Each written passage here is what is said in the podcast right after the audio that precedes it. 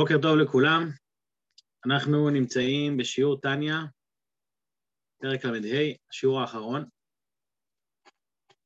בפרק למדי אדמו"ר הזקן מעמיד לנו את הנושא, פותח את הנושא של המעשה הוא העיקר, שכמה שאדם לא משיג השגות רוחניות, עדיין זה לא משתווה לעומת העשייה הגשמית. לכאורה הרי אמור להיות הפוך, אמור להיות שבן אדם שהוא מתרגש או שהוא משיג או מבין, אז האור של הנשמה דולק אצלו. מסתבר שיכול להיות שהוא דולק, אבל חסר לו את השמן. ומה זה בדיוק השמן? מה שהזוהר אומר, שמן זה המעשים הטובים. למה דווקא המעשים הטובים? כי במעשים הטובים מודגש לא המציאות של האדם, אלא מה הקדוש ברוך הוא רוצה. ולמה זה דווקא במעשים טובים ולא בלימוד תורה? זה למדנו אתמול, שבמעשים הטובים,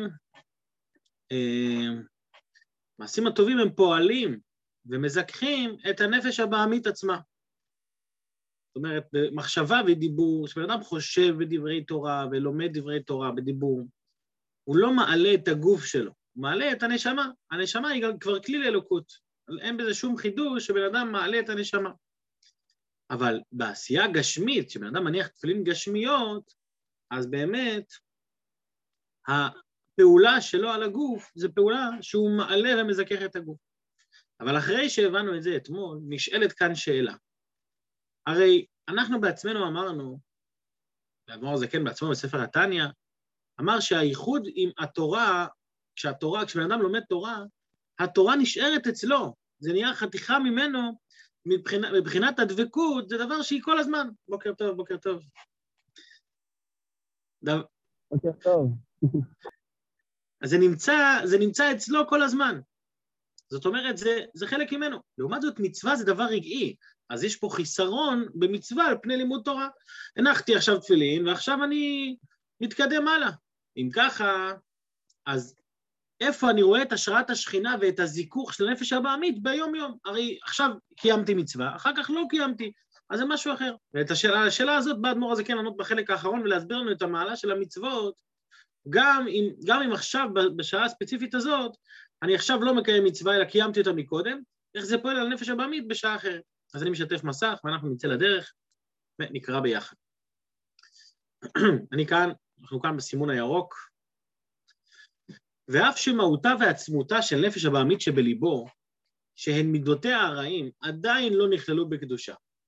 זאת אומרת, כשבן אדם מקיים מצווה, הוא לא שינה את הפנימיות שלו, הוא נשאר עדיין מה שהוא, אז אי אפשר להגיד, אי אפשר להגיד שהוא השתנה. התורה אולי משנה אותו, אבל מצווה לא משנה את האדם. מצווה משאירה אותי איך שאני. אני נשאר גוף נפש הבעמית, גם אחרי שקיימתי את המצווה, נשארתי אותו דבר עם אותם בעיות. כן, לפעמים אנשים בטוחים, אני אעשה עכשיו מצווה, אני אהיה משהו אחר, אני ארגיש בעננים.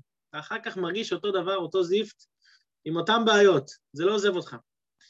אז, לא, אז מה המעלה שבזה? אז למה בכל זאת צריך להשקיע בדבר כזה שלא משנה אותי באמת?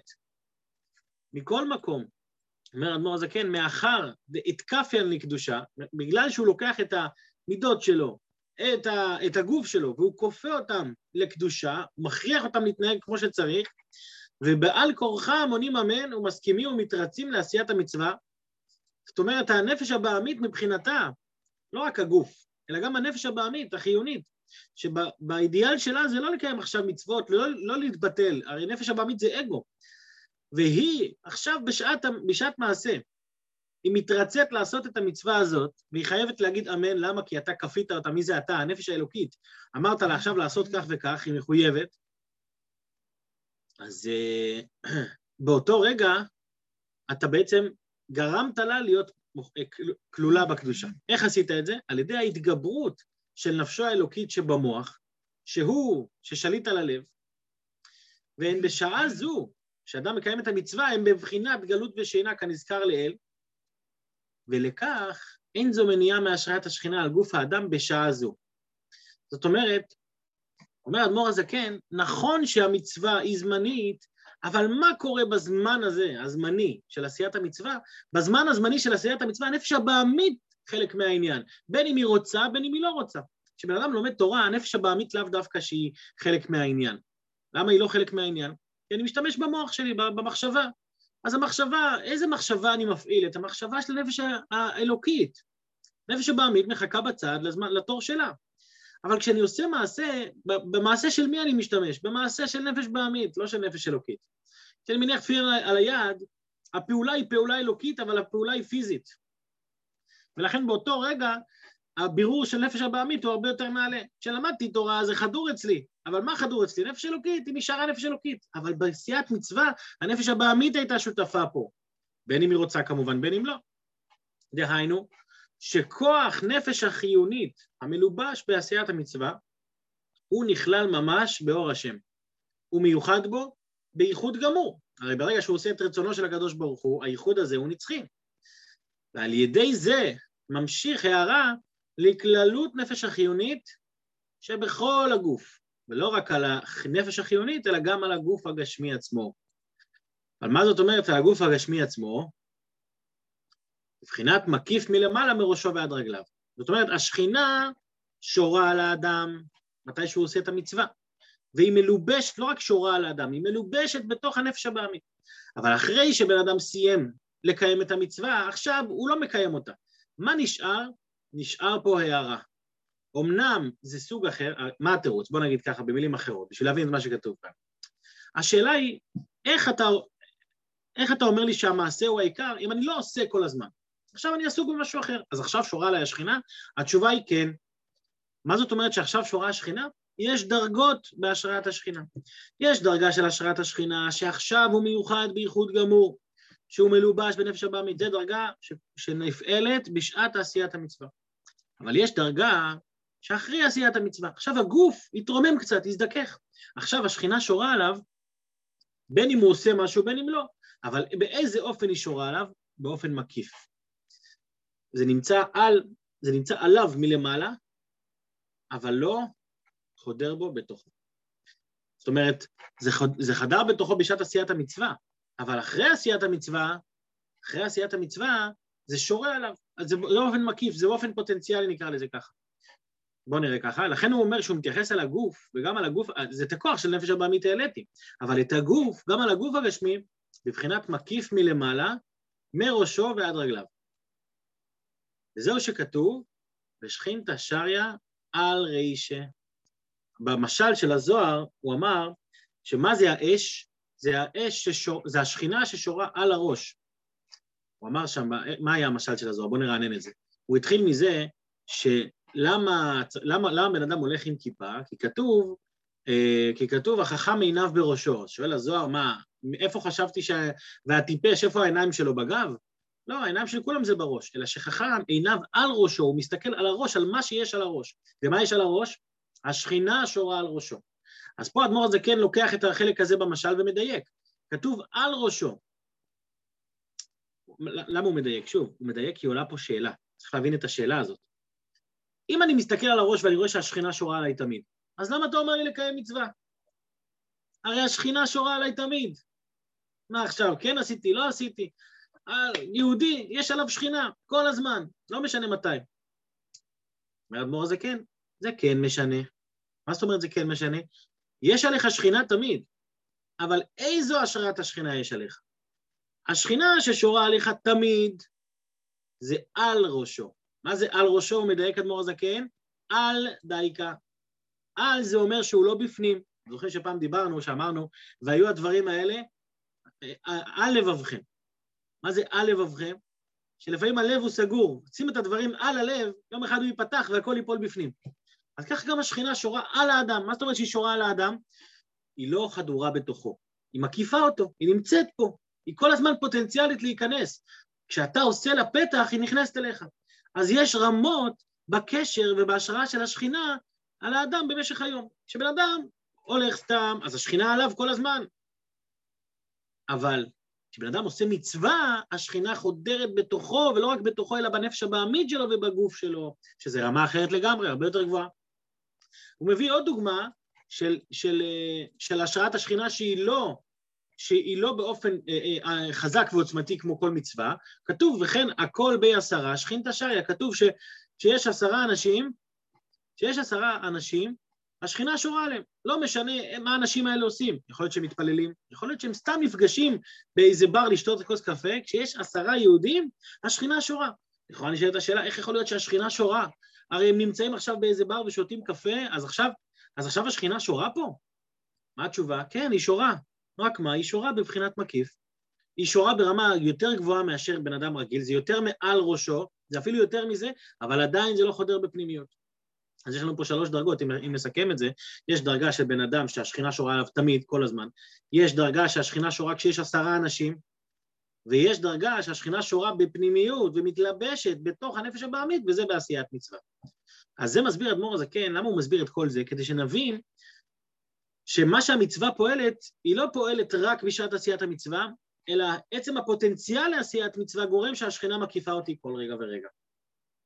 אבל כאן עולה מיד שאלה, איך אתה יכול להגיד לי שיש כמה סוגי שכינה?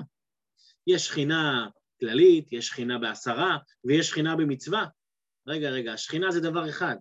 הקדוש ברוך הוא זה אין עוד מלבדו, הוא אחד. אז איך אתה פתאום מחלק לי פה לרמות ולדרגות? זה, עם זה מסיים אדמו"ר הזקן את הפרק.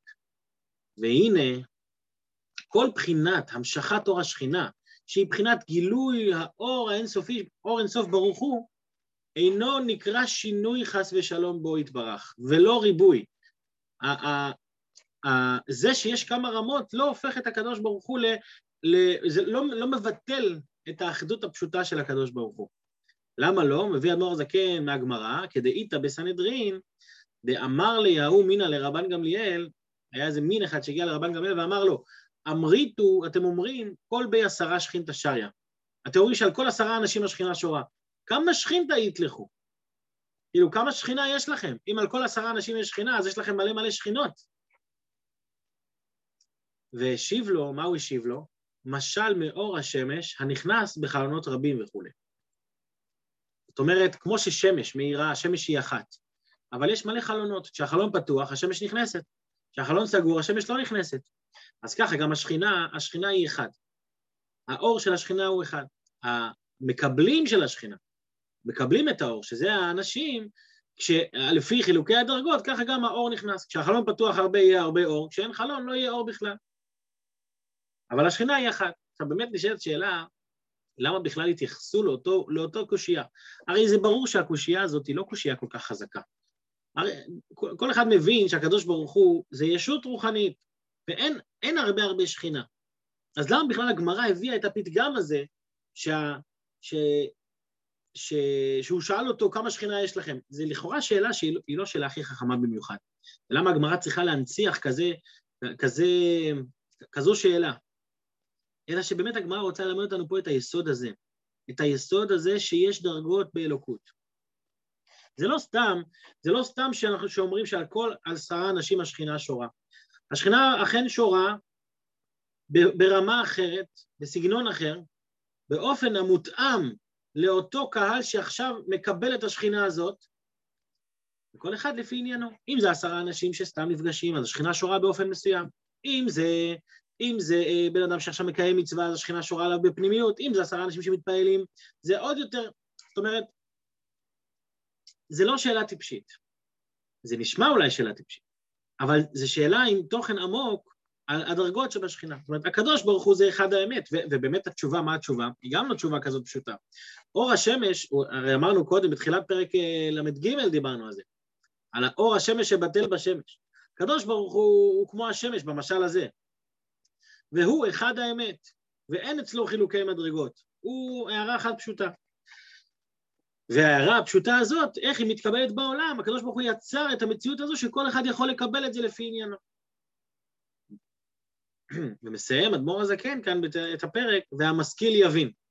זאת אומרת, הנקודה הזאת של אור השמש בחדרים רבים, בחלונות רבים, זה נקודה שיש הרבה מה להתבונן בה, ולכן המשכיל יבין.